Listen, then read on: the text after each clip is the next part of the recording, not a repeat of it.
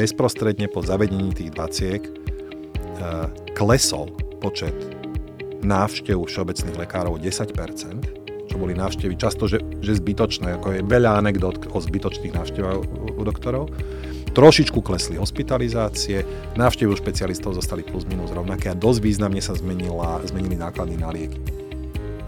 Vítajte, počúvate podcast Rozhovory MD. Moje meno je Tomáš Havran a v dnešnej epizóde sa rozprávam s doktorom Tomášom Salajom, ktorý je hlavným lekárom Bratislavského kraja. No a rozprávam sa o tom, aký je ten jeho príbeh, pretože Tomáš je jedným z tých lekárov, ktorí síce medicínu vyštudovali, ale potom sa rozhodli z objektívnych aj subjektívnych dôvodov ju nerobiť. No a Tomáš začal pracovať ako moderátor v Markíze a postupne sa prepracoval, alebo teda neprepracoval, rozhodol sa a pomôcť ako hovorca na ministerstve zdravotníctva. No a postupne sa stal členom reformného týmu a vlastne bol úplne kľúčovou postavou a ak sa dozviete, jeho vlastnými rukami písal tie a niektoré z tých zákonov, ktoré dneska ktorými sa dneska riadi vlastne zdravotníctvo na Slovensku. No a rozprávam sa o tom, že aká bola tá reforma v tom 2002 až 2004, aké a boli tie idei tej reformy, že ako sa menilo to zdravotníctvo z toho komunistického systému, potom do nejakého prechodného obdobia a do toho zdravotníctva, ktoré poznáme dnes. No a rozprávali sme sa o tom, že ako to oni vtedy mysleli, čo sa ešte nestihlo dokončiť, kde v tom zdravotníctve sú nejaké najväčšie výzvy a čo to znamená, že keď sa dneska robia nejaké novely, a že to nie sú nejaké veľké reformy, ale teda iba nejaké poupravenia toho, legislatívneho nastavenia, ktoré vychádzalo ešte z tých časov 2004. Takže nech sa páči, toto je podľa mňa veľmi zaujímavý rozhovor, ktorý by mal počuť každý medic, aby mal aspoň že trošku prehľad o tom, čo sa deje a čo sa dialo v tom zdravotníctve na Slovensku. Takže nech sa páči, toto je doktor Tomáš Salaj. Posledný týždeň sa roztrhlo v rece s novými čitateľmi reportu MD. Pribudlo nám vyše 100 lekárov, farmaceutov, medikov, tak ak ho ešte neodoberáte, bežte do popisu tejto epizódy alebo cez Google hľadajte Substack Report MD Raz za týždeň dostanete súhrn toho najdôležitejšieho zo zdravotníctva priamo do svojho inboxu. Tak ako aj ostatné epizódy, aj túto vám prináša farmaceutická spoločnosť Krka Slovensko s motom Žiť zdravý život. Vítaj Tomáš v podcaste Rozhovory MD. Ahoj. Hovoríš o sebe, že si ako inertný plyn, že vyplníš každú miestnosť. Dneska to bude podobne? No, ak mi nebudeš veľmi skákať do reči, tak hej. Pokúsim sa. A ty sa pretiahol nejako cez lekárskú fakultu, potom si bol v Markíze, bol si súčasťou reformného týmu ministerstva zdravotníctva, dostal si sa až na riaditeľa odboru zdravotníctva v Bratislavskom kraji. Ako sa to celé udialo, aký nad tým rozmýšľaš, ako, ako si vyhodnocoval tieto svoje rôzne kroky, či to bola úplná náhoda? Povedzme trošku také tvoje bio. Fúch, no dobré. Uh Uh, bol som asi akože v škôlke, myslím, uh, keď sme mali kresliť, že čo budeme, tak som nakreslil také, že bude zo mňa lekár. Uh, to má môj otec ešte stále odložené, tento, tento výkres.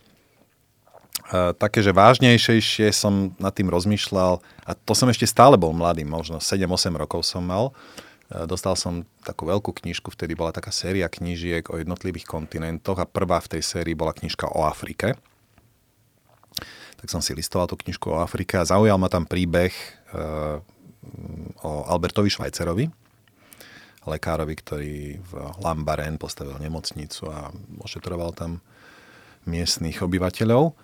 Tak to ma viedlo k tomu, že som si potom prečítal jeho knižky, teda minimálne myslím, že Lidé z pralesa, či tak nejako za ľudia z pralesa sa to volalo.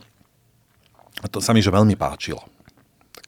OK, tak som sa nejako pohrával s tou myšlienkou, že možno to nie je zlé povolanie e, sa tomuto venovať. Uh, fast forward, keď som končil uh, strednú školu, som chodil na matematické gymnázium, do matematickej triedy, čiže jedna z možností bola, že pôjdem na matfíz, ale teda poviem, že teda keď už človek študuje matematické gymnázium, tak niekedy aj pochopí, že už na ten matfíz nepotrebuje až tak veľmi ísť, že teda už má dostatočné e, vzdelanie z matematiky. a rozmýšľal som, či by som nešiel študovať do zahraničia. Bol ešte socializmus vtedy, teda to bolo pred 89. A na to bolo treba prejsť nejakým takým testovacím kolečkom, psychologické testy, a s tým, že sa také niečo robilo vtedy, že len v Banskej Štiavnici na gymnáziu, že tam bolo treba prejsť. A to bol práve taký rok, keď umožňovali, že to nemusíme ísť do Banskej Štiavnice, že môžeme pokračovať naďalej na, na tom gymnáziu, na ktorom sme. Týmito testami som prešiel a mi povedali, že v pohode môžem ísť študovať, čo len chcem do toho zahraničia. Tak viem, že som tam pozeral, tam veľmi zaujalo, tuším, v Soči, alebo niekde tak sa študovala, že podmorská archeológia. Dobre, tak uh, toto tiež nie. Uh, potom som zvažoval, že by som ešte si urobil uh, filmovú divadelnú réžiu, to bol ešte taká ďalšia, taká vážny, vážny kandidát. Lebo predsa len na, na tú medicínu sa dostať pred 89. nebolo jednoduché. Človek musel mať nejakú, nejakú protekciu alebo neviem, veľmi, veľmi, veľmi zaujímavé výsledky. Uh, môj otec bol, mal kádrový šrám, ho vylúčili zo strany po 68. roku po ruskej invázii a tak som rozmýšľal, že čo, či vlastne tá medicína má vôbec mysel na to, na, na to stavovať nejaké, nejakú energiu. No ale potom, čo neprišlo, prišla revolúcia, mal som 18 v 89 spadol režim a maturoval som už vlastne nie z ruštiny, ale som si mohol vybrať niečo iné a mohol som sa prihlásiť na lekárskú fakultu bez problémov a, a spraviť príjimačky, čo som spravil, prijali ma a, a tej škole som sa pomerne rýchlo tak zorientoval, objavil som spolok medikov, objavil som študentskú komoru, kandidoval som do študentskej komory, čo bol som aj v akademickom senáte. Ako vyzeral spolok medikov back in the day? O, to bolo, že nádherné mm, miesto, ktoré ešte vôbec ne, mu nebolo jasné, čo z neho vznikne, alebo čo z neho bude. To, sa to práve rodilo. Uh, to bolo, že to občianske združenie ako také začalo vlastne v 93. nie? Dobre, ale tak, kolego, tak... kolegovia to zakladali hneď po revolúcii 89. Mm-hmm. Uh, ja som teda nastúpil do školy v 90. Čiže my sme vlastne preberali ako keby štafetu od tej revolučnej, uh, revolučnej generácie. A viem, že teda moji, moji kolegovia, na najmä spomeniem Števa Dobáka, ktorý bol vtedy uh, šéf uh, spolku medikov, ktorý inak nedokončil medicínu, a bolo to to najlepšie, čo sa mu mohlo v živote stať. Aj keď to možno on tak vtedy nevyhodnocoval, nespravil mikrobiológiu. A ani v opakovanom ročníku nespravil mikrobiológiu. Ešte aby bolo úplne jasné, že bavíme sa o Bratislavskej fakulte. Pardon, Bratislavskom spolku medikov na Lekárskej uh-huh. fakulte v Bratislave. Uh, takže bol nutený si nájsť nejaký job a našiel si fantastický job v uh, eh, IT svete a podľa mňa zarobil dosť peňazí na to, že si môže povedať, že je dobre, že, že pani docentka Kotulová nenechala prejsť tými, mikrobami. Uh, no a Števo mal teda je tiež človek, ktorý chodil na ten istý matematický gim, gimpel ako ja, tak Števo mal kamarátov, ktorí chodili na Matfis a z toho Matfizu priniesli také revolučné myšlienky, že internet. A teda bol som pri tom, ako sa lekárska, ako sa študenti, teda Bratislavský spolok medikov a študentská komora pripojili ako prvý alebo jedni z prvých na internet a rozchodili vlastný server spolkový a, a tak ďalej. Čiže to boli také tie časy, keď sa vôbec rodilo, čo z toho spolku bude. To bolo ešte predtým, než boli medzinárodné stáže, ešte skôr, než bola nejaká slomsa a podobné, podobné inštitúcie. Čiže áno, bol som pri tom a mojich 5 centov, ktoré som do tej školy dal, bolo, že som okrem iného teda, že založil časopis, ktorý môjim odchodom zo školy aj zanikol, ale vychádzal tam asi 4 alebo 5 rokov. Spazmus sa to volalo. Podľa mňa ešte na spolku v Bratislavskom by sa našli nejaké staré výtlačky. Ja, ja, som, ešte keď ja som bol na spolku, tak som ich tam opatroval. Si pamätám také A4, ano. spazmus, roz, rôznofarebné, rôznofarebné z mesiacov asi, alebo roku, alebo kvartálov, ako to bolo. Hej, tak toto, ako tým pádom, a to je že také prepojenie, že, že môj otec, e, prečo, prečo po 68. roku dekapitoval, pracoval v médiách. On bol mm, spisovateľ, novinár. A toto som ja od neho ako keby s materinským mliekom prevzal, že teda som videl, že síce píše doma na písacom stroji do šuflíka, lebo to nesmel publikovať, ale sa mi to páčilo, čo je jeden z prvých darčekov, keď som mal možno 5 alebo 6 rokov, bolo, že som dostal detský písací stroj Takže mňa bavilo formulovať myšlienky a písať ich a ako v tom spázme som sa takto realizoval, prípadne som popri škole ešte písal do nejakých novín, lebo som to jednoducho cítil ako, že, že je to potrebné. No, ešte prejdime k tomu, že som končil tú lekárskú fakultu v 96. Zvažoval som, čo so mnou bude, aké povolanie, e, aké, akú špecializáciu si vyberiem. Niektoré sa mi páčili na základe štúdia viac, niektoré sa mi páčili menej, ale všetky mali spoločné to, že keď skončím tú školu, tak budem odmeňovaný podľa platových tabuliek. Aj vtedy boli platové tabulky a tie boli teda naozaj podľa e, vzdelania a rokov praxe, to bolo veľmi komplikované. Ti to prišlo, že to je málo, alebo že je to no, neférové? No, a to, to číslo, ktoré mne vychádzalo ako absolvent, že dobre, v 96. skončím a s diplomom pôjdem na riaditeľstvo e, fakultnej nemocnice, vtedy fakultnej nemocnice Bratislava na Mickevičovu a poviem, že povedzme chcem robiť u vás na psychiatrii, tak e, ponúkali mi, že 4960 slovenských korún mesačne čo teda si rýchly prepočet, 150 eur, kebyže to počítam dnešným nejakým kurzom. Ale... A ešte nejaká hodnota peňazí v čase. Hej, dobre, tak 200. A pre porovnanie, minimálna mzda v tom čase bola 5000 korún. Uh-huh. Tá tabulka bola pod minimálnou mzdou, lebo nestíhali novelizovať tabulky tak rýchlo, ako sa vyvíjala inflácia veci. A... Sme sa nikam neposunuli. no moment, dneska je minimálna mzda koľko? OK, menej. Uh, neviem, 700... Nastupujúci lekár po absolvent má dvojnásobok minimálnej mzdy, keď Aj. príde do nemocnice. to vtedy to bolo, že menej ako mm. minimálna mzda. Jediným spôsobom, ako to mohli urobiť zákonné, je, že teda tomu absolventovi dali nejaký príplatok, našli nejakú halu za 50 korún, aby to bolo, že viac ako 5000, aby, to, aby neporušovali zákon, že platia niekomu menej ako minimálnu mzdu. No a ja som v šiestom ročníku, som narazil v nejakých novinách na inzerát, že začínajúca televízia hľadá personál novinárov, moderátorov. Hovorím si, že čo za to dám, že tam pošlem životopis. No tak som tam poslal životopis a, a oni poslali, že príďte na konkurs. Tak som prišiel na konkurs, to bolo v 95. Uh, bolo nás tam... Som bol ešte šiestak, či už? Šiestak, šiestak som mm. bol ešte, som bol šiestak. Prišlo tam 50-60 ľudí, pár som poznal, že plus minus Bratislavu som plus minus tedy ešte poznal tých rovesníkov. A behli s nami taký veľmi rýchly, rýchly konkurs, každý tam bol vnútri 2-3 minúty, dali mu pár otázok, či má nejakú predstavu, kde je sever, kde je juh, aké je hlavné mesto, ja neviem, Švajčiarska a podobne, aby, či je zorientovaný, ako rozpráva, či vôbec rozpráva súvisle, ako vyzerá na obrazovke a za 3 minúty, ako to bolo vybavené. No, uh, long story short, z tých 60 ľudí, trom z nás povedali, že výborne. Hovorím si, OK, super. No ale potom som zistil, že to nebolo, že výborne, že, sem post, že vyhrali sme. Nie, postupili sme do ďalšieho kola, lebo takých dní, ako bol ten, bolo ďalších 30. Na ten konkurs sa prihlásilo asi 2000 ľudí. A, a z každej skupinky vybrali pár a postupili do ďalšieho kola. Tých kôl bolo asi 5 najrôznejšie psychologické testy, kamerové skúšky, kamerové testy, napísať nejaký text, nahrať nejakú reportáž a tak ďalej.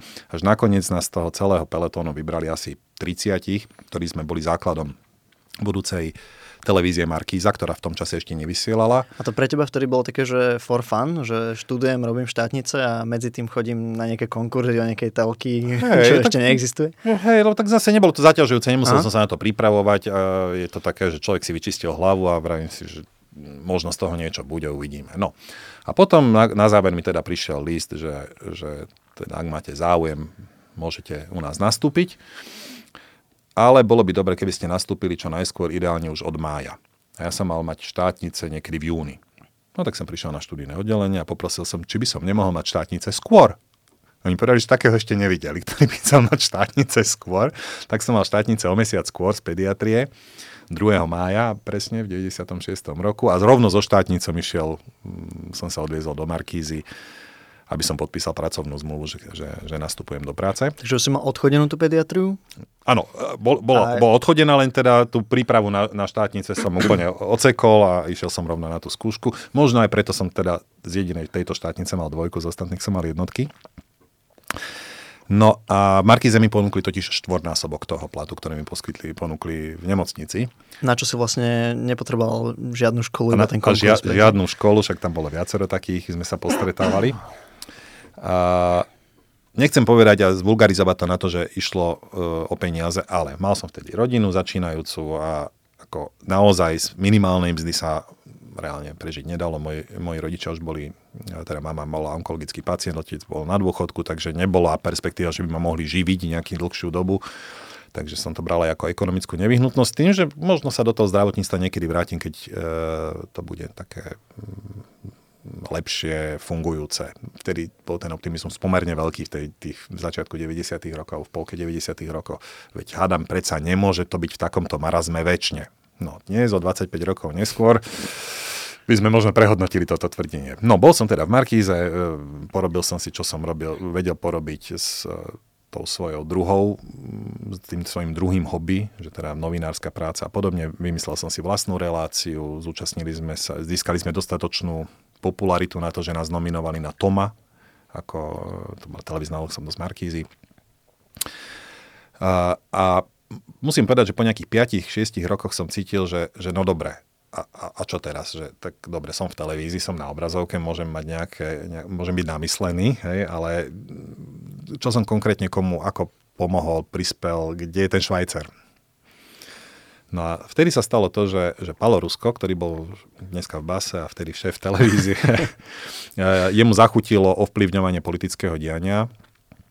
Najprv podporoval veľmi stranu občianského porozumenia Rudolfa Schustera, no a neskôr si založil vlastnú stranu ANO, Aliancia nového občana a e, chýbala mu noha programová, ktorá by riešila zdravotníctvo. Vtedy sa dali dohromady s Rudom Zajacom, ktorý mal napísanú s Peťom Pažitným knižku, ako chce robiť e, zmenu v zdravotníctve. Pálo Rusko mu poskytol tú politickú platformu, že v poriadku, keď sa áno dostane do vlády, tak vám dáme možnosť sa realizovať, čo sa aj stalo vo voľbách 2002. Uh, Rudo Zajac ako nestraník sa stal ministrom zdravotníctva, mal prvú tlačovku a na prvej tlačovke povedal ľuďom pravdu. Čo sa samozrejme od politikov nečaká, že ľuďom budú hovoriť pravdu a novinári akože videli, wow, toto je že nádherná špiková kosť, ktorú môžeme využívať a môžeme strašiť ľudí v televízii, lebo to prináša kliky a videnia a, a divákov. Lebo on povedal na rovinu, že nemáme na to, aby sme platili všetkým všetko. Musíme si vybrať, či chceme platiť opravu zubov alebo e, kardiochirurgické operácie. A keď nemáme na všetko, tak si prioritizujme, čo je dôležitejšie že za pobyt v nemocnici by bolo treba platiť, za používanie pohotovosti by bolo treba platiť, aspoň symbolické sumy, aby sme odradili ľudí, ktorí ten systém zneužívajú a tak ďalej a tak ďalej. A toto bola, bol že šok pre, aj pre médiá, aj pre, pre e, poslucháčov a divákov.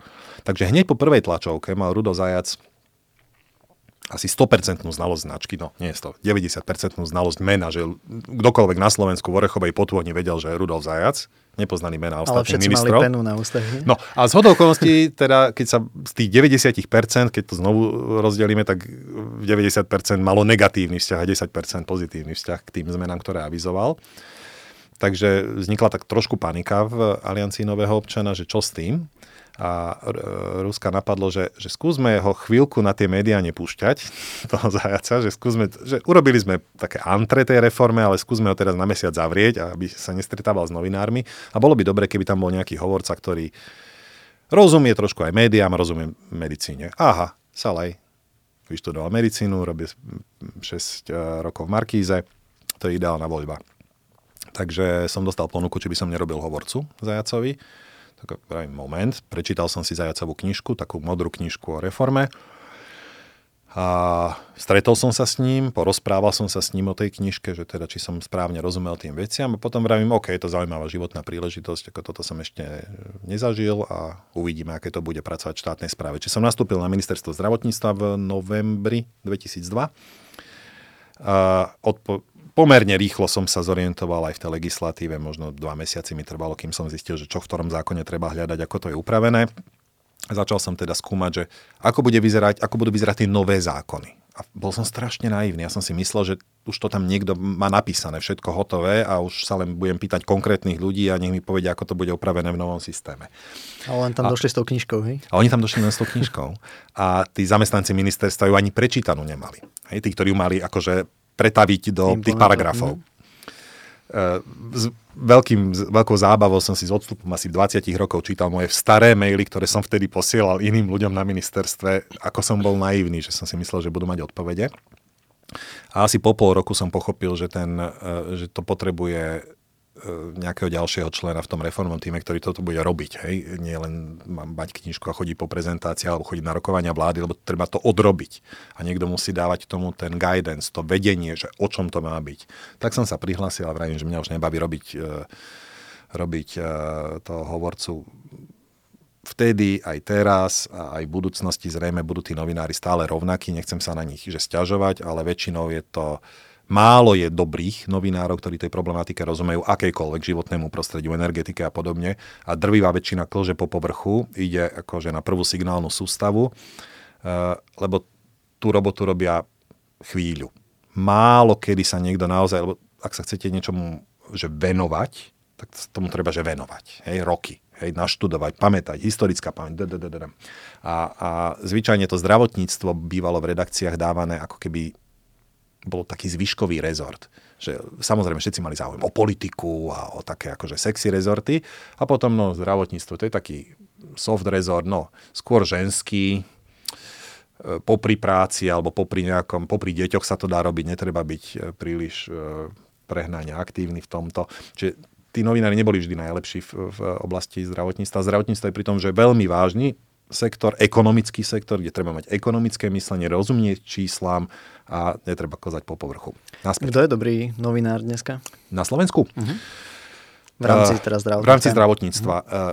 Kto tam, poviem najprv, že kto tam nie a kto bol, že naozaj, že pre mňa, že jednotka je Gabo Bear. Gabo Bear uh-huh. v trende písal, že fantasticky rozumel tomu zdravotníctvu a to je, že pre mňa veľká škoda, že odišiel hľadať iné pastviny a že sa zdravotníctvu natoľko nevenuje. Z tých, ktorí sú dnes aktívni, tak určite uh, Veronika Folentová v denníku N, to, tá sa tomu naozaj poctivo menuje uh, viac než dekádu.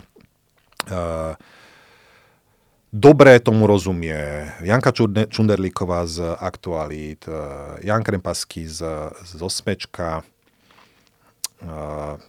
ešte si niekoho určite zabudol. Určite som niekoho ďalej. zabudol, hej, že kto, kto, kto, kto, kto sa nájde v tejto množine zabudnutých. Kto sa nájde v tejto množine zabudnutých, ale akože vravím, že to veľmi veľa nie je. Zvyčajne sú to ľudia, ktorí totiž je to pre mňa až také tristné, ja neviem, že hospodárske noviny, keď menujem, hej, že, že na tej pozícii vystriedajú za rok aj štyroch ľudí ktorí tam prídu, nevedia vôbec nič, za tri mesiace sa niečo možno trošičku naučia, už potom tam nie sú, zase je tam niekto iný, komu zase vysvetlím od Adama veci toto ma nebavilo ani, ani v, tom, v, tom, eh, v tých časoch. Príklad poviem. Eh, snažili sme sa tým médiám dať eh, všetky informácie o reformách. To je to, čo, si, čo sa dnes možno úplne nenosí, že sa, že sa bude vysvetľovať skôr, než sa urobí tlačovka. Diskutovať predtým, ako sa schvalujú veci? A, takže my sme robievali ráňajky s novinármi, že troj, podujatie, že celé predpoludnie, kde sme teda pripravili, že desiatky, možno 100 slajdov k tomu nejakú literatúru a prečo to robíme, aký je za tým evidence a tak ďalej. Nie preto, aby to celé uverejnili, lebo však to, to asi nikto nebude čítať, ale aby tomu, že porozumeli a prípadne, ak ich niečo zaujímavé viac, to použili ako príklad a podobne. No a tak sme to zabezpečovali a a Rudo Zajac sa toho na chvíľu zúčastnil, nemá nikdy kapacitu tam byť akože 4 hodiny, ale nejakú časť tam s nimi odrobil. Oni sa vždy na to tešili, že príde Zajac a bude vtipný, ako len on dokáže. A teda predstav, predstav si, že my tam akože 3 hodiny ukazujeme tie grafy, ako je to v Amerike, ako je to v Európskej únii, ako je to v henty a onakých krajinách, kde sú peniaze, kam to tečie. A potom príde, príde e, Zajac a hovorí o tom, že no tak buď srdce, kardiooperácia alebo zuby, a vyberme si, čo je priorita a potom sa nejaký novinár na to spýta, že no dobre a, a čo keď akože ten človek nebude mať opravené zuby, akože veď on môže potom akože zomrieť od hladu, alebo čo, že nemá, nemá v poriadku zuby. A na to zajac povie, no tak by mali jesť fašírky. Hej. A je zrejme, že z tých 4 hodín nejaký z tých grafov neskončí v televízii alebo v, v novinách, ale skončia tie fašírky, hej, alebo tá kaša, hej, ktorú majú jesť ľudia bez zubov. Čiže, no, ma to skrátka prestalo baviť, ponúkol som sa, že prídem do reformného týmu a budem s nimi pracovať na analýzach a na, na príprave legislatívy. A tým pádom som dal uh, asi ja základ toho, že sme tú skupinu mladých ľudí, ktorá na ministerstve pracovala, zdravotníctva, nazvali, že reformný tým. Lebo prišli za mnou na druhý deň nejakí novinári, niečo sa pýtali a ja už som nebol hovorca. Hovorkyňou bola vtedy Saša Novotná. A a sa ma spýtali, čo mi majú dať do titulku v tých novinách, v, tých, v tej televízii. A ja vravím, no, člen reformného týmu. A tak vznikol reformný tým, titulkom, titulkom v správach. Napísal som dva zákony, z tých šiestich reformných zákonov som teda napísal ja osobne, že týmito rukami dva zákony. Samozrejme s podporou a spoluprácou ministerských legislatívcov, ale teda e, ja som bol kebyže majiteľ toho procesu. Zákony v 2004 teda prešli. Nech si hovoríme, čo chceme, však asi sa budeme baviť o tej reforme. E, do dnešného dňa platia. Boli do značnej miery zbastardizované za predchádzajúcich vlád, čiže rozhodne to nie je to, čo sme so Zajacom chceli robiť. Mnohé veci sa nedokončili, ale tá, tá, tá základná štruktúra, na ktorej je to postavené, tá filozofia je do dnešného dňa nezmenená. A darmo tu existuje veľa kritikov, nikto z tých kritikov neprišiel s alternatívou, hej, a že by ju postavil. No a keď boli zákony schválené, tak sme sa aj s kolegami teda toho reformného týmu, štyri, štyria ľudia sme boli E, s Peťom Pažitným, Angelikou Salajovou a Heňou e, Tulejovou sme sa zdvihli a založili sme si Health Policy Institute, kde sme ďalších x rokov robili zdravotníckých konzultantov a zdravotníckých analytikov. To je asi tak ten príbeh. Za ten čas mám veľa zážitkov a potom to končí rokom 2018, keď mi Ďuro Doroba dal ponuku, aby som prišiel mu pomôcť na župu. Pýtaj sa. Hej. Dobre, reforma. Je to zase že jediná taká, že asi zmena legislatívy, ktoré, ktorá by sa dala nazvať reformou v rámci zdravotníctva. A to je možno jedna z tých uh, najhorších vecí na tom zdravotníctve, nie? že niečo sa tu že nastaví a potom každé dva roky sa tu mení nejaký minister, spraví si nejaký nový prílepok. A teraz nechcem úplne povedať, že hoci čo, že hoci ako by vyzerala tá reforma, ale uh, ten tvoj príklad s tým kosením trávnika mi stále vrta hlavou, hej, že v tej, v tej Británii už 300 rokov kosia ten trávnik, no tak preto ten slovenský, aj keď majú to isté semeno, nevyzerá takisto, že keď nebudeme rozvíjať dlhodobo aspoň nejaký systém, nejakú reformu, nejakú ideológiu v rámci toho zdravotníctva, nejakú stratégiu a s nejakou výzvo, ví, víziou na konci, tak sa asi nikam neposunieme. Tak uh, povedz mi ty, že, že o čom bola vlastne tá reforma, skrátke asi, lebo je to, je to uh-huh. veľa a že ako sa tak časom nejako a zbastardila tvojimi slovami alebo sa nejako Nedokon- omenila. A nedokončila, nedokončila. sa najmä. Najmä sa nedokončila. Uh, nejaký systém sme to mali pred rokom 89, ktorý nejako fungoval. Môžeme debatovať o tom, ako efektívny bol a aké výsledky prinášal, ale nejaký systém sme mali, ktorý mal nazvem to, že hlavu a petu. Mal, bolo to popísateľné. Mali sme ústavy národného zdravia, ktoré mali hierarchickú pyramidovú štruktúru, to znamená aj v tej poslednej dedinke v zdravotnom stredisku lekár, ktorý pracoval, bol niekomu podriadený, kto bol jeho šéfom, riaditeľom okresného úradu národného zdravia, nad ním krajský úrad národne, ústav národného zdravia a tak ďalej. A tým pádom nejaký typ komunikácia, koordinácie medzi, medzi týmito uh, zložkami existovali, lebo v zásade všetci patrili pod jedného zamestnávateľa. Čo sa teda po roku 89 rozpadlo, najmä teda v polovičke 90. rokov, keď prišlo mm, k odštátňovaniu ambulancií. Odštátňovanie znamená, že teda doktorovi povedali, že už nebudeš robiť o UNZ a keď tu chceš robiť, tak si založíš firmu alebo živnosť a budeš e, ak, ak, súkromník. Ako to vlastne vzniklo? Že to došiel ten e, privatizačný tým, ministerstvo a začali, že ukazovať prstom, že ty a ty a ty a ty budeš bo, súkromník? Bo, tak to bolo. Nie, dali tu možno samozrejme všetkým, ako ako, ako pokyn. Uh, ten príbeh bol ten, že možno, možno to málo kto vie. A ani ty to ešte nevieš, lebo si ešte tú prednášku odo mňa nepočul. Ale Slovensko je druhá krajina na svete, ktorá zaviedla bismarkovský systém verejného zdravotného poistenia. Ako súčasť Uhorska ešte. Hej. Hej, prví boli Nemci. Hej, Bismarck. A, a ten tento systém nemecký je, bol teda pre tvorcov zdravotnej politiky po roku 89 takým, takým majákom, ideálom, že OK, vráťme sa k tomu, z čoho sme vyrástli, keďže sme strašne dávno ten bismarkovský systém tu na, uh, zakladali na konci 19. storočia, že je tu nejaká tradícia. No len tá tradícia bola prebita 40 rokmi komunizmu, čiže keď som sa svojho času bavil s doktorom Findom, keď hľadali nejakého pamätníka v tom 91. 2. roku, že ktorý si pamätal, ako fungovalo verejné zdravotné poistenie ešte pred komunistickým prevratom, tak v zásade našli asi dvoch ľudí. Jeden bol úplne, že už, už dementný a druhý ledva si na niečo spomínal. Čiže nevedeli na tú, na tú tradíciu úplne nadviazať, ale stále ich to tlačilo, že keď to tu tak bolo, tak by to, sme v tom mohli pokračovať, tak sa pozerali do Nemecka. Čiže veľmi veľa vecí je tu prevzatých z nemeckého systému, že keď padlo rozhodnutie, že tu máme mať poistný systém napríklad. Že v tých 90 rokoch. 90, 90. Mm. E, druhom či treťom roku, keď vznikla akože národná poisťovňa, v ktorej bola sociálna aj, aj zdravotná pod jednou strechou, tak sa, sme sa pozerali na nemecký model a v nemeckom modeli sú praxe nie sú štátne, to sú že privátne praxe tých doktorov, ktorí majú zmluvy s poisťovňami. Takže, ktorých je X. Ktorých je X. Takže tu bola teda motivácia, že majme súkromných poskytovateľov, neštátnych poskytovateľov. A pri poisťovniach na začiatku bol teda nápad s tou národnou poisťovňou, čo sa veľmi rýchlo ukázalo, že to je, že to je kravina, lebo každý si pýtal peniaze, aj dôchodkári, aj, aj nemocenskí, aj zdravotníci a nebolo úplne jasné, že komu ide koľko peniazy, tak sa to veľmi rýchlo rozhádalo. Tak vznikla jedna všeobecná zdravotná poisťovňa.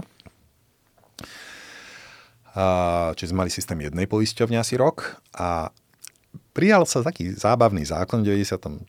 roku o tom, že môžu vzniknúť rezortné poisťovne, lebo ministerstvo vnútra, teda tie silové rezorty vnútra, obrana a železnice chceli mať svoje vlastné, aby mali tých svojich ľudí pod lepšou kontrolou, aby tých železničiarov mohli posielať na lepšie preventívne prehliadky a podobne.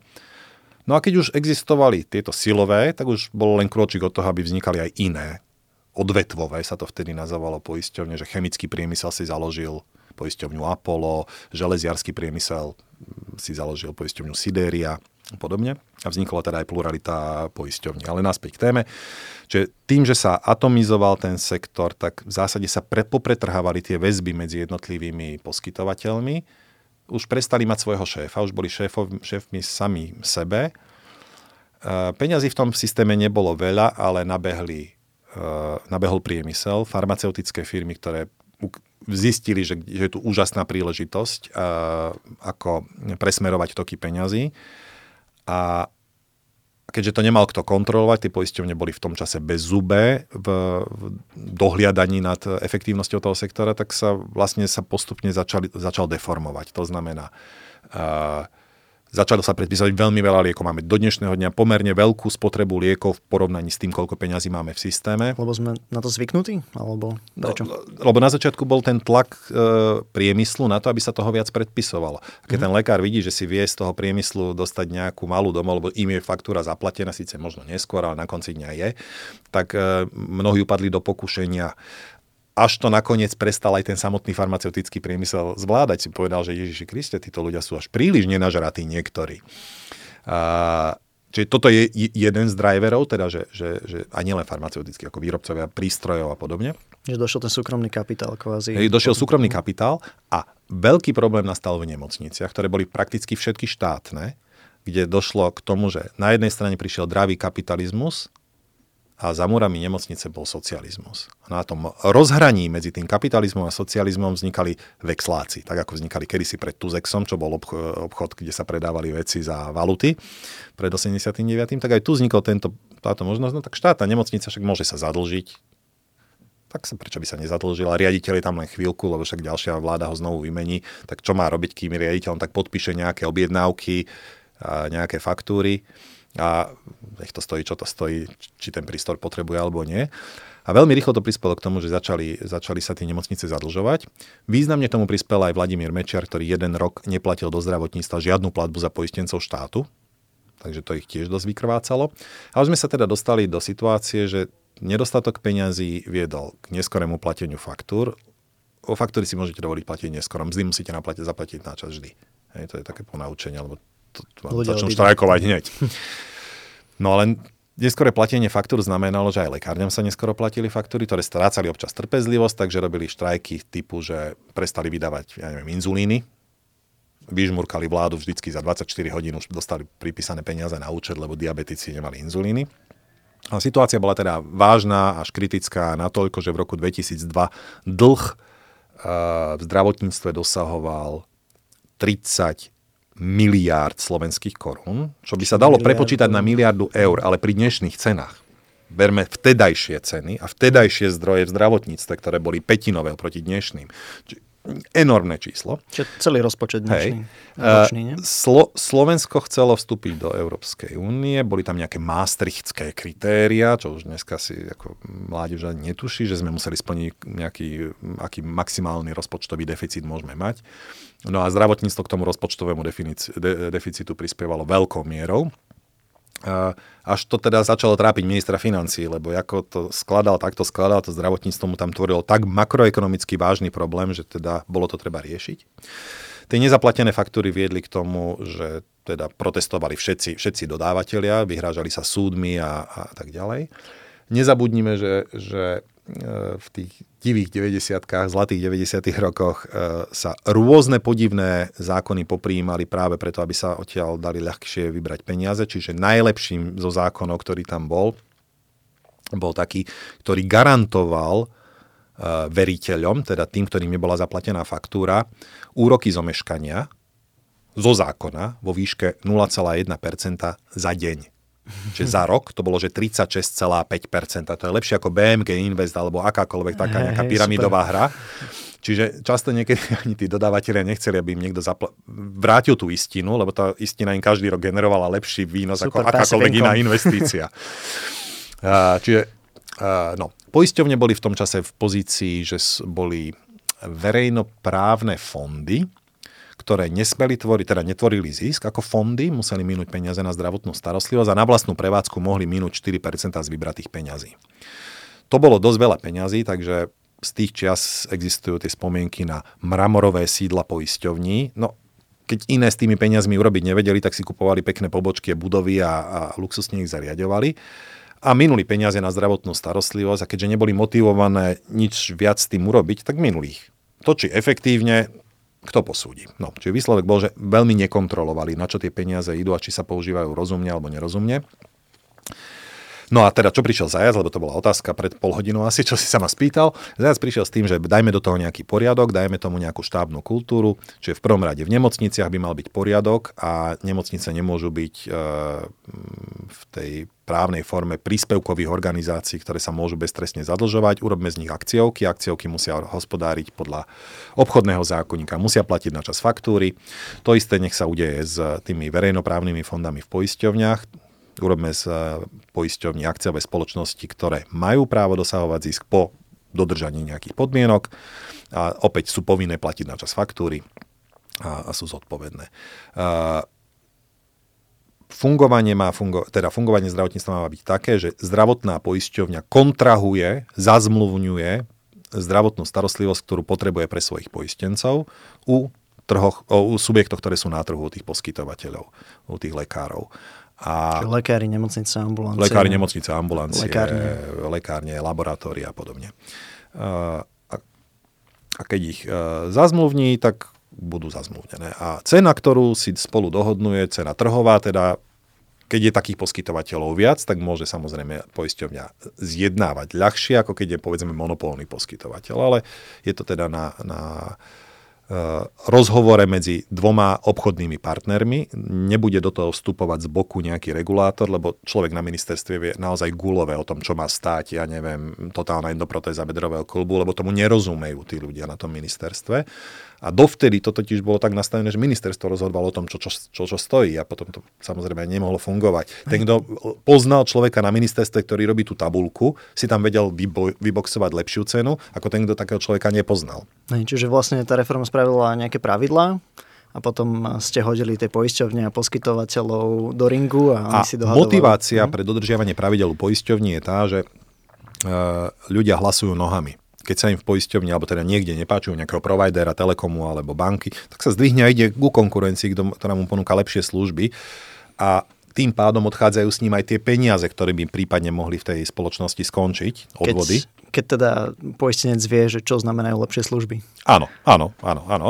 A poisťovne sa už od 90. rokov, od začiatku tej plurality, pretekali v tom, že čo ponúknú najviac. Niektoré preplácali antikoncepciu, niektoré rámy na okuliare, niektoré kúpele, čiže nejaké typy benefitov existovali. customer care, teda ten servis uh, call centra alebo niečo podobného. Podobne. No. A to, že sa stanovia pravidlá, bude viesť k tomu, že bude ten sektor predvídateľnejší, budeme vedieť do neho robiť efektívne investície, lebo vieme, že čo, čo sa bude diať v budúcnosti. A poistenci by mali byť motivovaní okrem iného tým, že sa zaviedli, nebola to reforma, to bolo, že ešte predreformné opatrenie, sa zaviedli poplatky. Poplatky v zdravotníctve Slovensko existujú od, od nepamäti, vždy to boli nejaké vajcia, niečo, sliepka, niekde peniažky v obálke, bomboniera, káva a podobne sme na to kultúrne navyknutí, lebo sme mali všetko zadarmo a ľudia majú pocit, že za to malo byť zaplatené a keďže je to platba treťou stranou cez poisťovňu, tak to úplne nevnímajú, že bolo zaplatené, takže majú potrebu vyjadriť vďačnosť iným spôsobom. A, no ale formálne sme to mali zadarmo.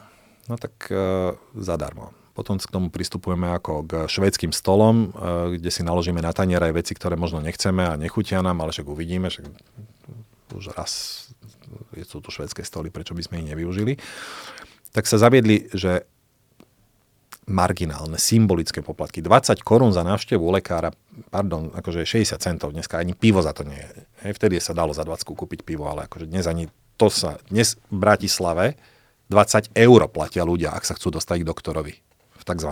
bezplatnom zdravotníctve. Od, by som povedal.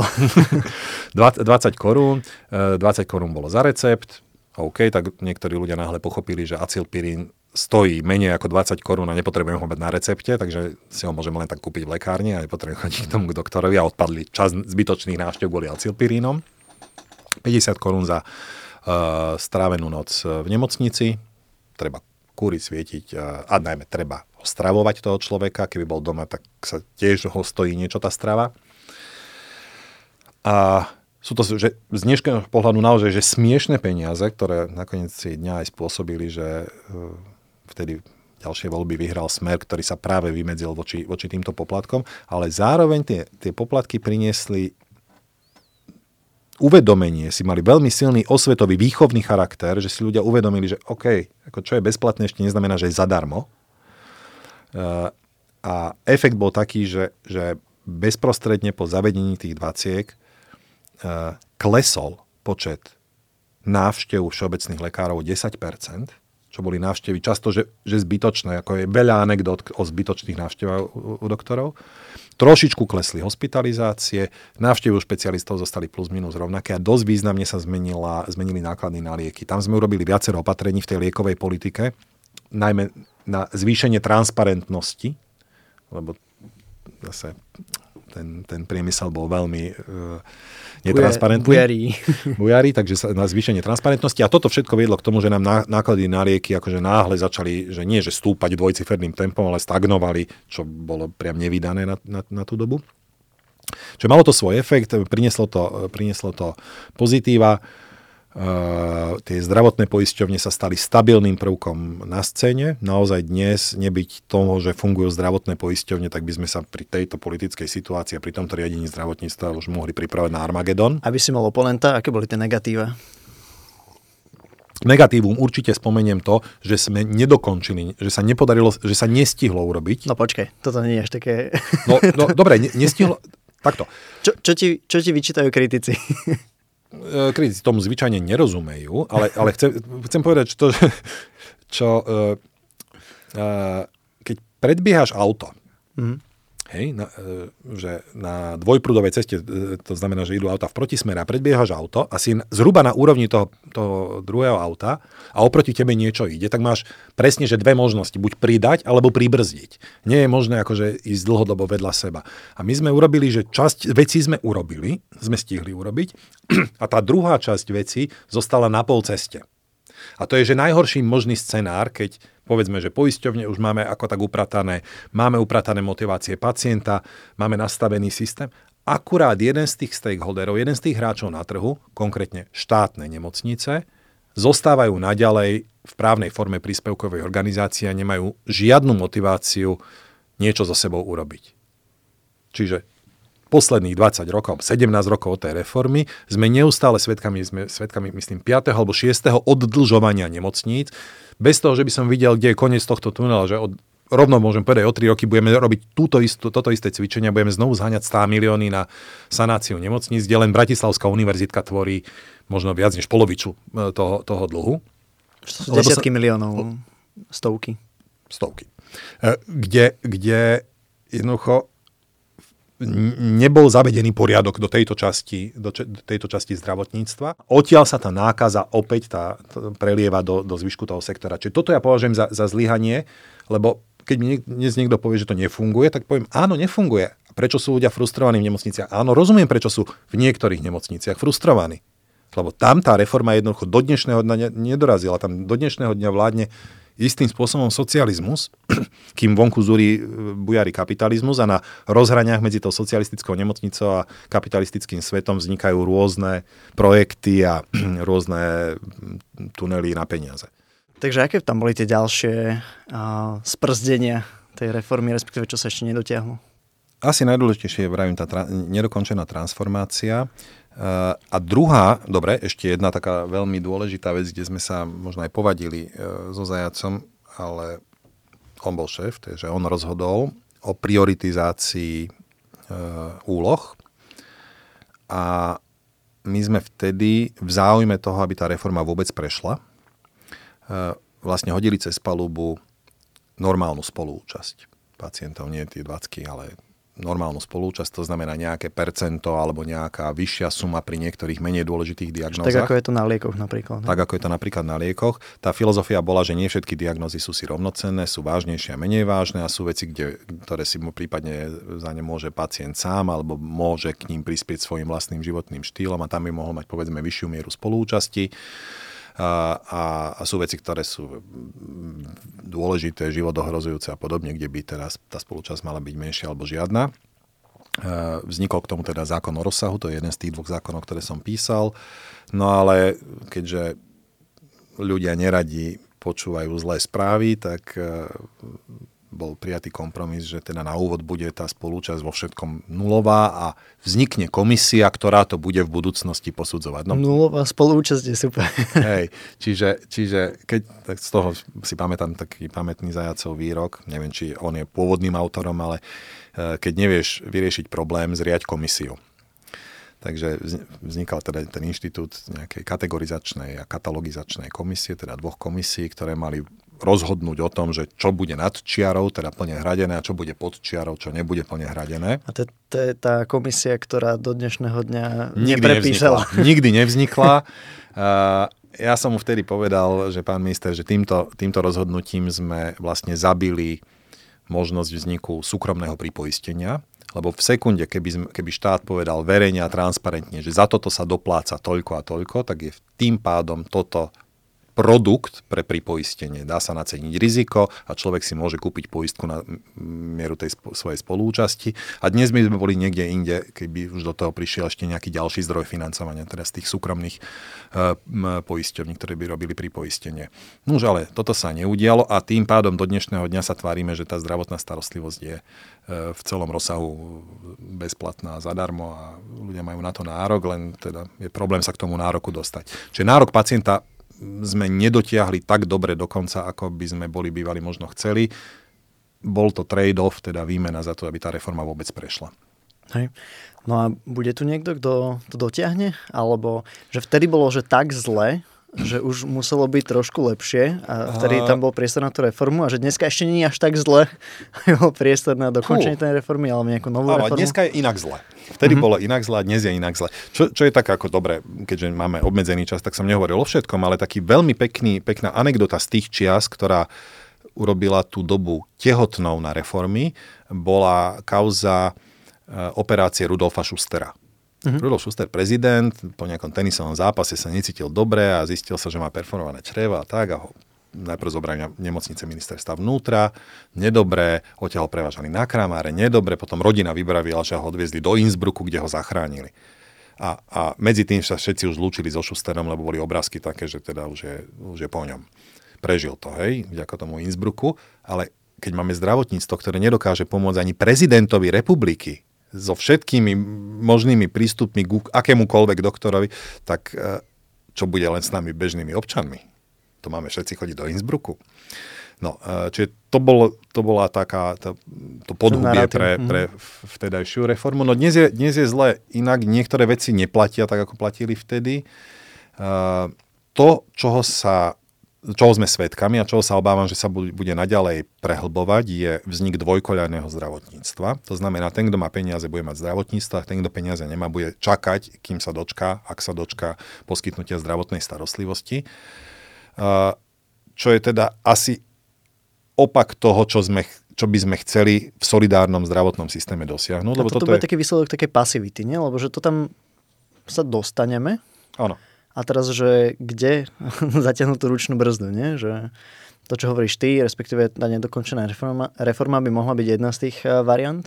Ale mne to tak príde, keby to nebol že niekto, taký ten owner, uh, možno aj uh, tých, tých, týchto nejakých reforiem alebo nejakej legislatívy, nejakých nových zákonov alebo do, dotiahnutia tej reformy, aby ano. sa niečo mohlo zmeniť. A teraz už môžeme sledovať, či sa to zmení k lepšiemu, k horšiemu, ale že, že toto vieme, ceca, že kade pôjde asi to zdravotníctvo, nie?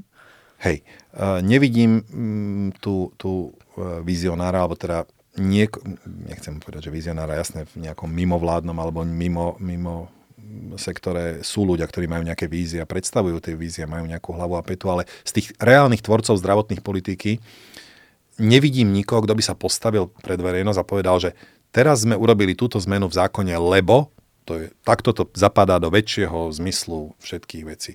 Robia sa také parciálne úpravy, za ktoré často nikto neberie nejakú zodpovednosť a nikto nehovorí, ako to spolu súvisí. Alebo nie sú rozpočtovo kryté. Hej? Áno, a, a mám pocit, že to naozaj taký po, pomalý postupný úpadok toho, že tvárime sa, že niečo robíme, ale nerobíme naozaj nič. Robíme len také parciálne úpravy, ktoré často sú protichodné a nemajú, nemajú jasný menovateľ. A problémom je, že nikto sa nedokáže postaviť pred verejnosť a povedať, toto je teraz smer, ktorým kráčame, tu chceme skončiť. Toto je na, naša, naša vízia. Čiže chcel som ti po, položiť otázku, že prečo sme v takomto stave? Čiže teraz mi v zásade odpovedal a je to akože lack of leadership? Uh, keď chodívame na konferencie, keď som bol na, na pár konferenciách, kde bol aj Rudo Zajac, aj Ivan Mikloš, tak Ivan Mikloš e, ako vtedajší minister financí za Rudolfa Zajaca, také ministra zdravotníctva, hovorí, že, že prečo boli tie reformy 2002 až 2006 také, také úspešné. OK, bol obsah, bola doba na to zrela a tak ďalej, ale najdôležitejší, najkľúčový faktor je, najkľúčovejší faktor je leadership, že teda niekto to musí tu, to zdvihnúť zo zeme, postaviť sa, držať to pevne a povedať, že ideme týmto smerom. A ten leadership tu vtedy bol, to nie je len Zajac, to je aj Mikloš, to je aj Zurinda ktorí, vďaka ním sme, akože, vďaka Zurindovi sme v Európskej únii, sme v NATO, akože vďaka tomu sa dneska neboje u nás tak ako na Ukrajine. A, a toto tu v tých dnešných ľuďoch, politikoch, že strašne, ale strašne chýba. No, asi by sme mohli ísť do tejto politiky ešte hlbšie a že ako vyzerá nejaká komunikácia možno aj tých šikovných ľudí na ministerstve s tými poslancami, ktorí tam sedia v parlamente, ktorí sú často na úplne inom intelektuálnom uh, leveli. Ale majú tl- tlačítka. Áno, tlačítka im boli, boli dané. No. A hovorím, že nechcem ísť ďalej to. A ideme radšej, že ty si spomínal, že obdivuješ ľudí, ktorí majú taký ten 3D pohľad na zdravotníctvo mm. a že čo to teraz znamená. A možno, ešte ak sa k tomu dostaneš, tak by si mohol povedať tú tvoju paralelu s kok- kokpitom lietadla. Hej. Uh, ty si bol teda na tej mojej prednáške, ktorou zvyknem trolovať, e, najčastejšie teda lekárov. E, keď niekto pracuje v zdravotníctve, hoci aj 20-30 rokov, vôbec to neznamená, že tomu systému rozumie. Rozumie možno svojej práci, možno svojmu pracovnému zaradeniu, možno fungovaniu svojej organizácie. Prepač, zopakuješ to ešte raz? že ľudia, ktorí pracujú veľkú časť svojho života v zdravotníctve, mu vôbec nemusia rozumieť. Teda v akomkoľvek priemysle. Nemusia tomu priemyslu ako takému rozumieť. Vidia ten celý príbeh vidia ako žaba v rybníku, ktorá má vypučené nad hladinou len svoje oči a vidí to ako obrovské more, na, na konci nejaké rákosie. A to, čo by bolo potrebné na príjmanie, teda je to v poriadku pre život žaby, ale preto, ak chceme robiť nejaký rozvoj toho rybníka, tak je dôležitý aj pohľad toho bociana, ktorý nad tým rybníkom letí a vidí tie oči tých žiab z toho rybníka, jak trčia. A má o tom taký komplexnejší, lepší prehľad.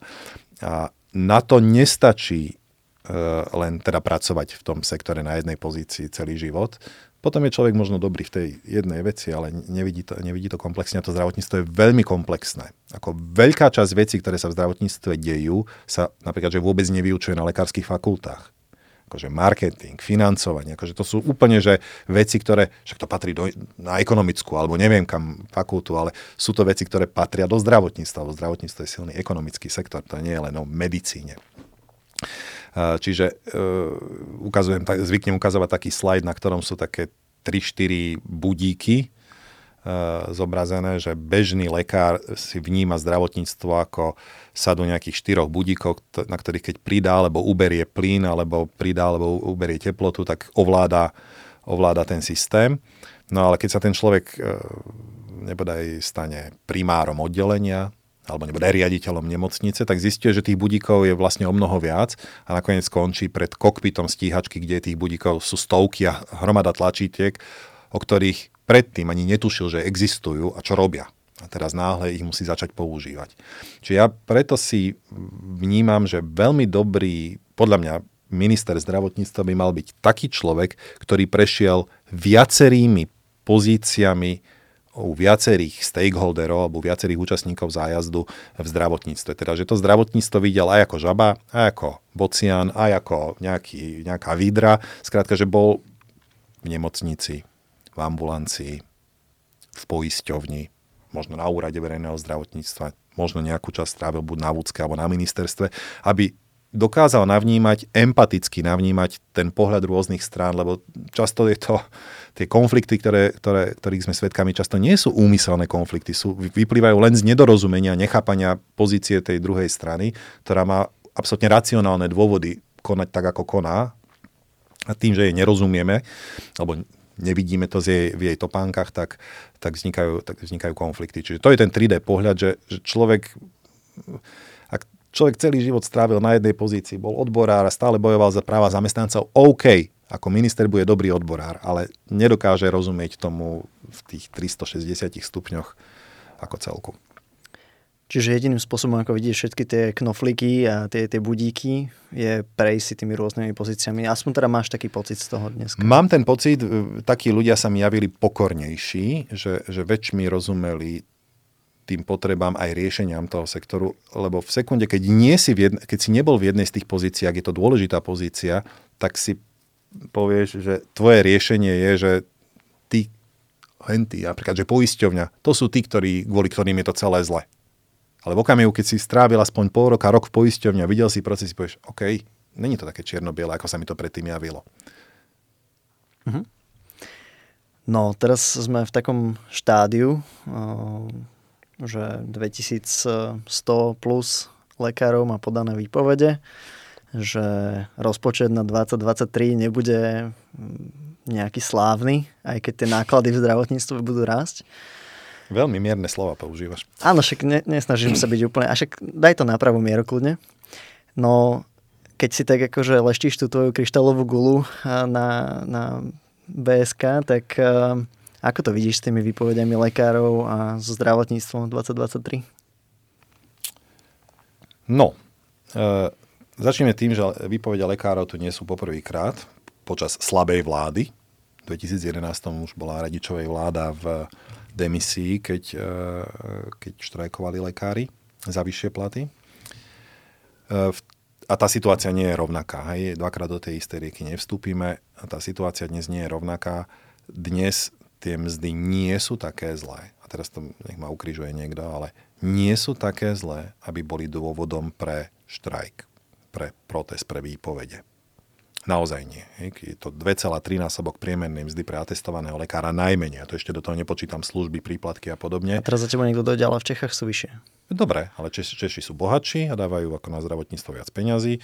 A Čiže sme pri tej perine, ktorú... Presne tak, sme pri tej perine a v Nemecku sú ešte väčšie a v Amerike sú ešte väčšie rozumiem, že do Čiech nemám žiadnu jazykovú bariéru, ani nemusím robiť žiadne špeciálne skúšky, ale uh, jednoducho perina, presne tak. No, uh, skrátka, tá situácia nie je taká, aby bolo potrebné pýtať takýmito razantnými a extrémnymi krokmi vyššie platy. Ale v tej proteste, v proteste tých uh, lekárov je je uvedený preto aj viac dôvodov a keď rozpráva pán, pán doktor Vysolajský, tak často zdôrazňuje, ale že nám ide aj o tie iné problémy, ktoré v zdravotníctve sú, čo absolútne nepopieram. Akurát žiaden z tých problémov sa nedá vyriešiť tak, že lusknem prstom a budú vyriešené. Sú to problémy, ktoré tu boli neriešené dlhé roky. Samotní odborári neposkytujú k tomu ako, návod, ako by sa mali správnym spôsobom riešiť, lebo však keby to niekto vedel, tak by to možno aj bol býval urobil jediné, čo sa dá rýchlo splniť, je zvýšenie tých miest. Čiže uh, jediný spôsob, ak je možné uspokojiť štrajkujúcich lekárov, je, že niekto vymekne a im to podpíše.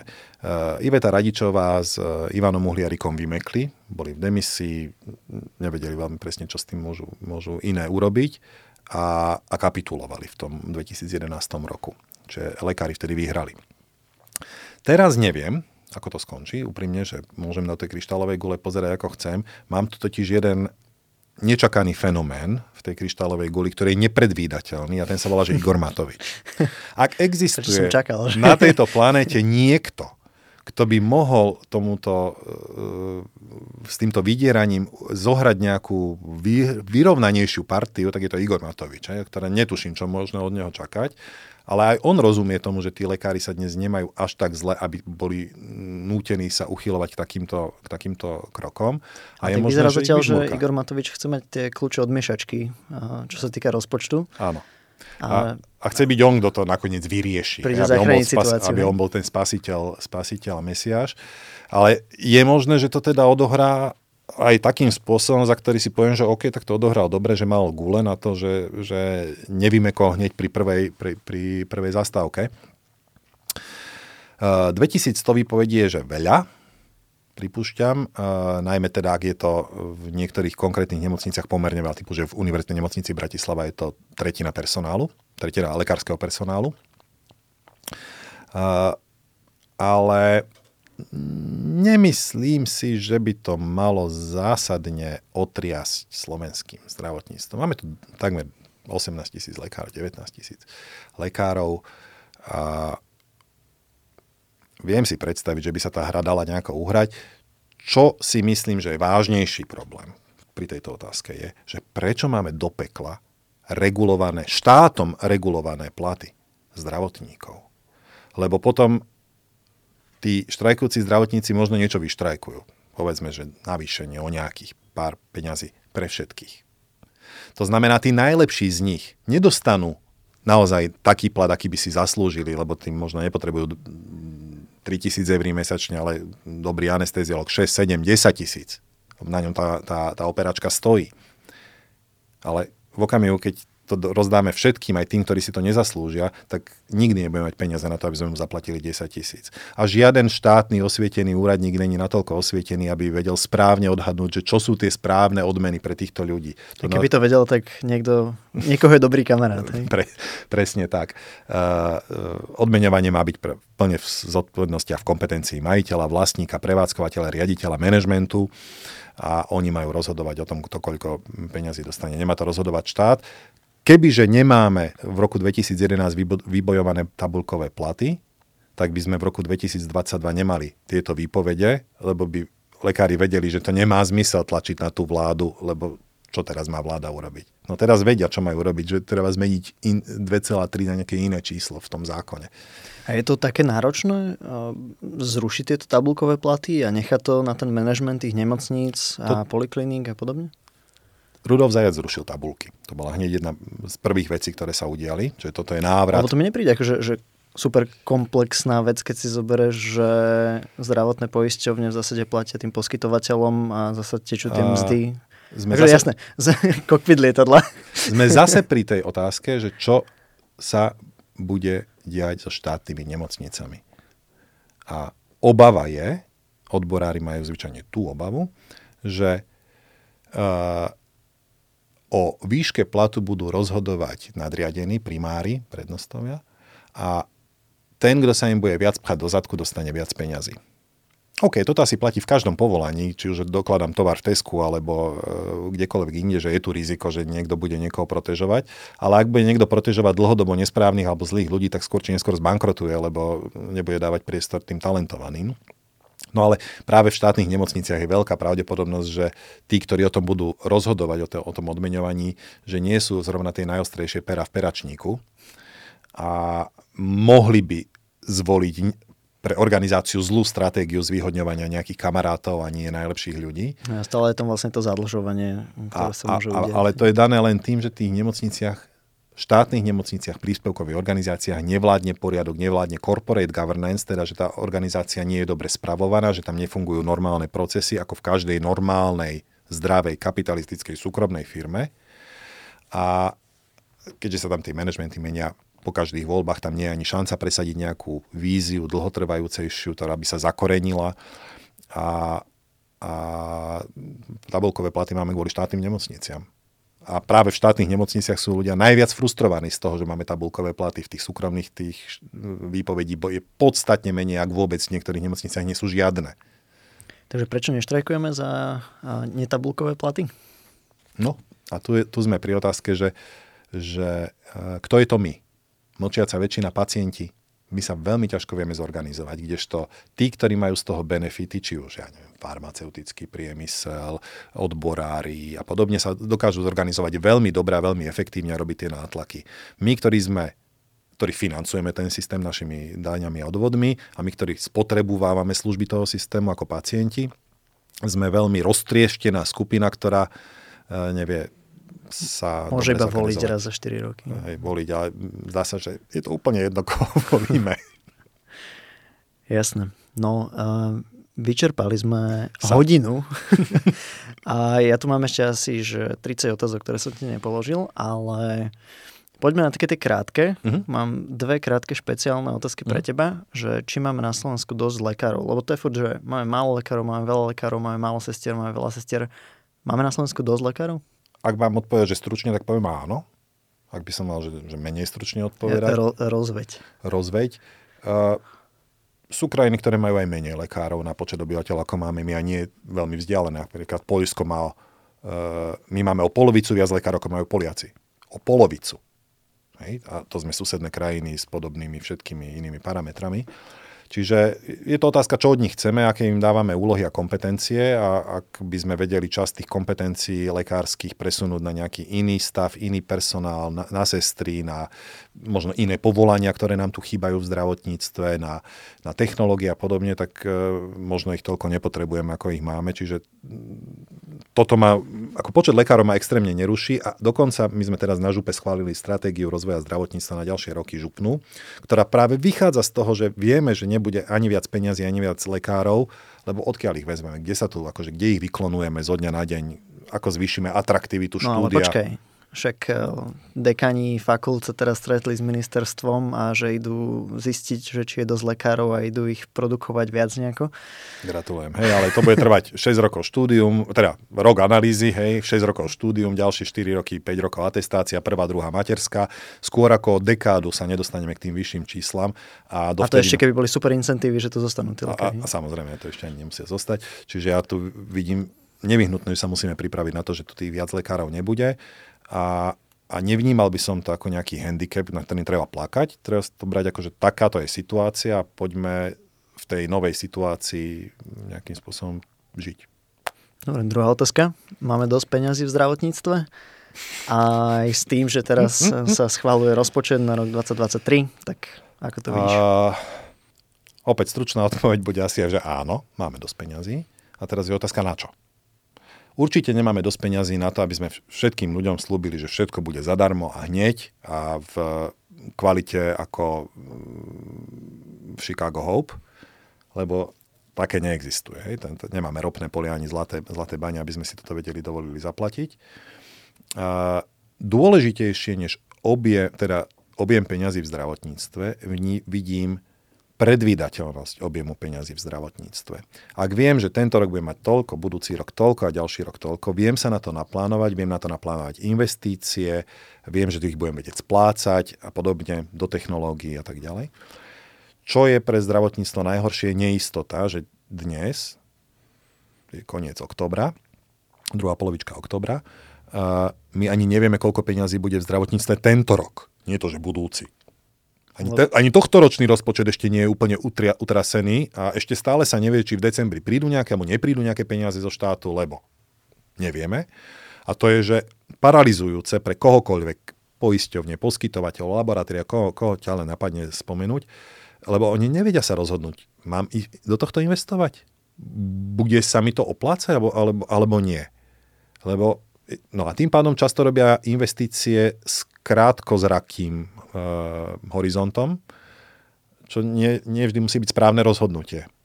Čiže ak by sme vedeli dopredu, že tých peňazí bude málo, tak by sme možno si utiahli opasky, možno by sme, ako škrt, možno by sme verejne mali povedať, že nie všetko je zadarmo. A, ale aj s menším objemom peňazí môže zdravotníctvo fungovať dobre a efektívne. Opäť sú krajiny, ktoré sú toho príkladom. A, ten plač, že ten rozpočet je zlý, čo je teda zlý, je preto, že je zlý na to, čo za ňo dnes akože chceme dostať a to, čo politici ľuďom slubujú, že za tie peniaze dostanú, no nedostanú.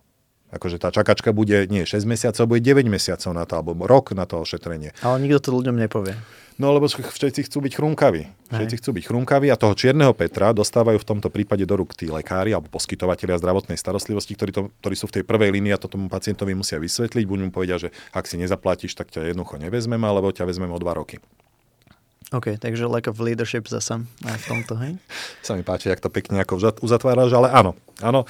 A tá doba populistická, ktorá nás tu teraz... Nemus, nemusí to byť iba lekov, nie, nie. Môžeme, môžeme aj niekde tie ropné polia nájsť a môžeme dotlačiť viac tých peňazí. A potom môžeme povedať, že áno, máte aj na toto, aj na toto a zavoláme ešte aj rakúskych lekárov. Tak mám tu ešte pre teba tie krátke otázky a naozaj teraz krátke odpovede. Poprosím knižku, ktorú by si odporučil prečítať medikom.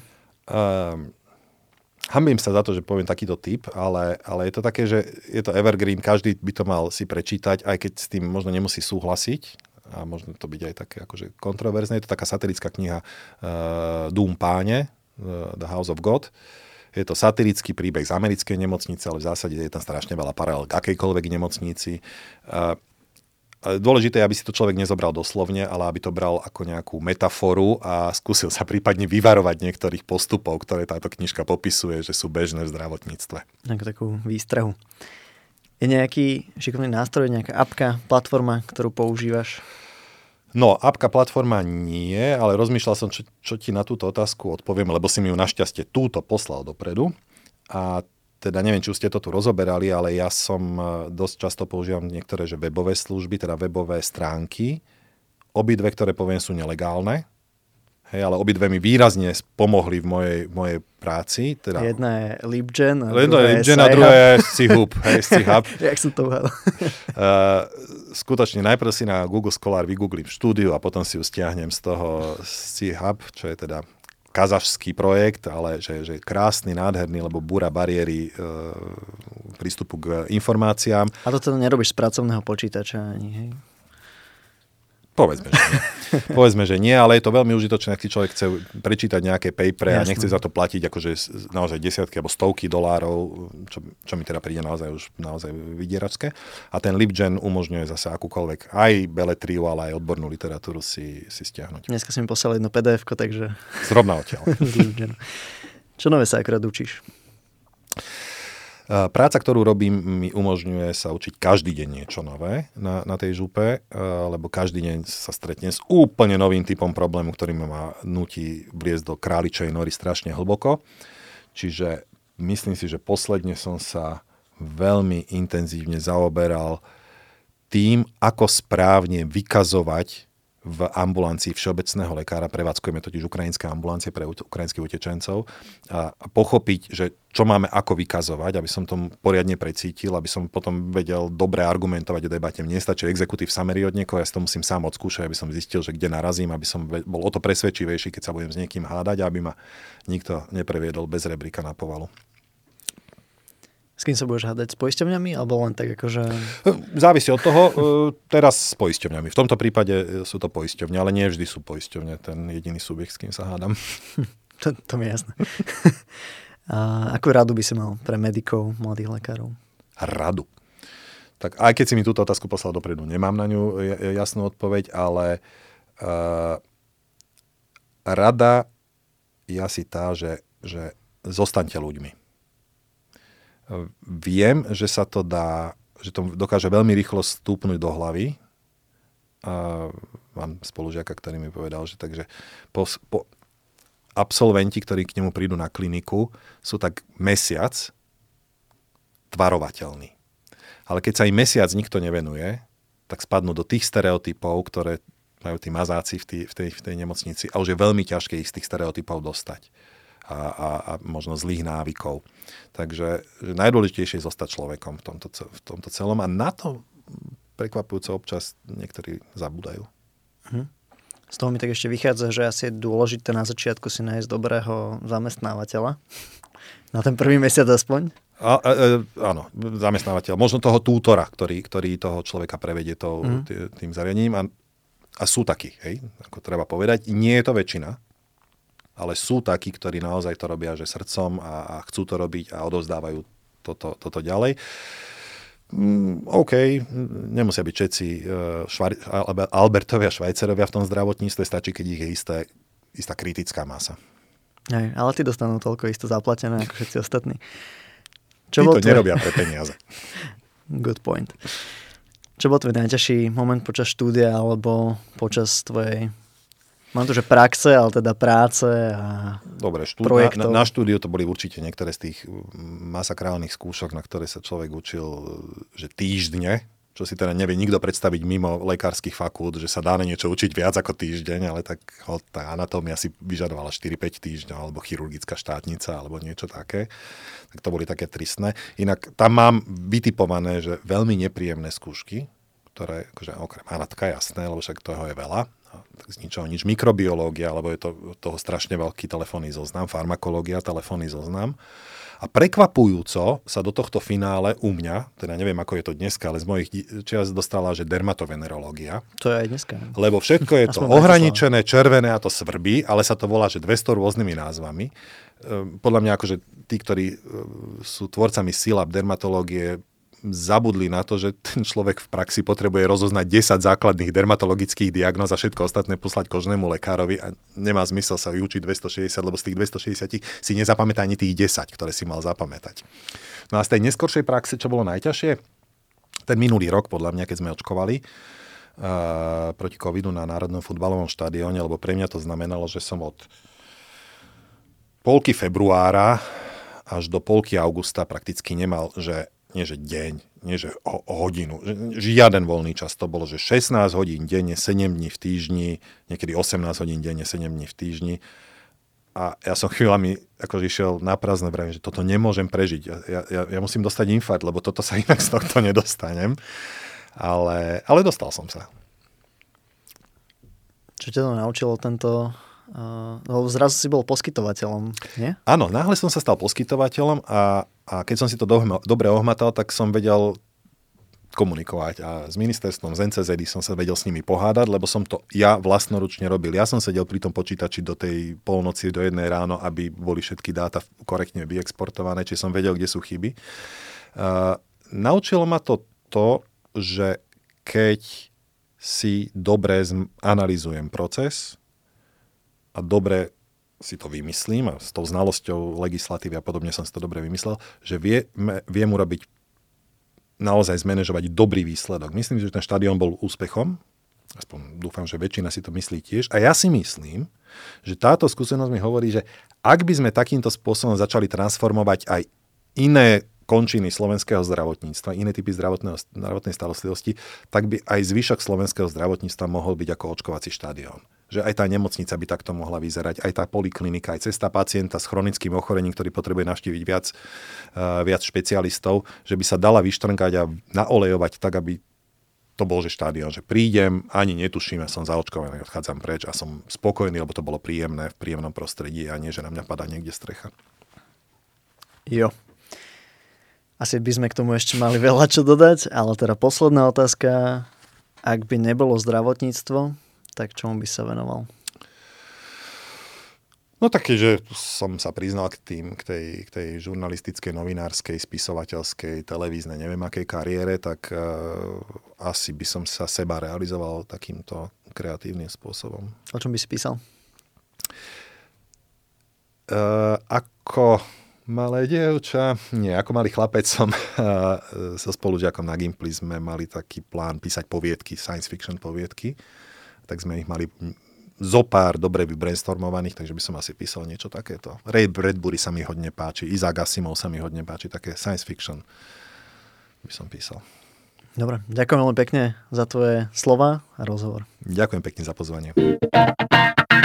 Práve ste dopočúvali epizódu s Tomášom Salajom a ak sa vám páčila a máte okolo seba kolegov, spolužiakov alebo kamarátov, ktorí by sa mali dozvedieť o tom, aké je to naše zdravotníctvo a ako sa vyvíjalo, tak im určite pošlite túto epizódu, prípadne ju zazdieľajte niekam na sociálne siete, budeme sa veľmi tešiť a počujeme sa opäť o týždeň.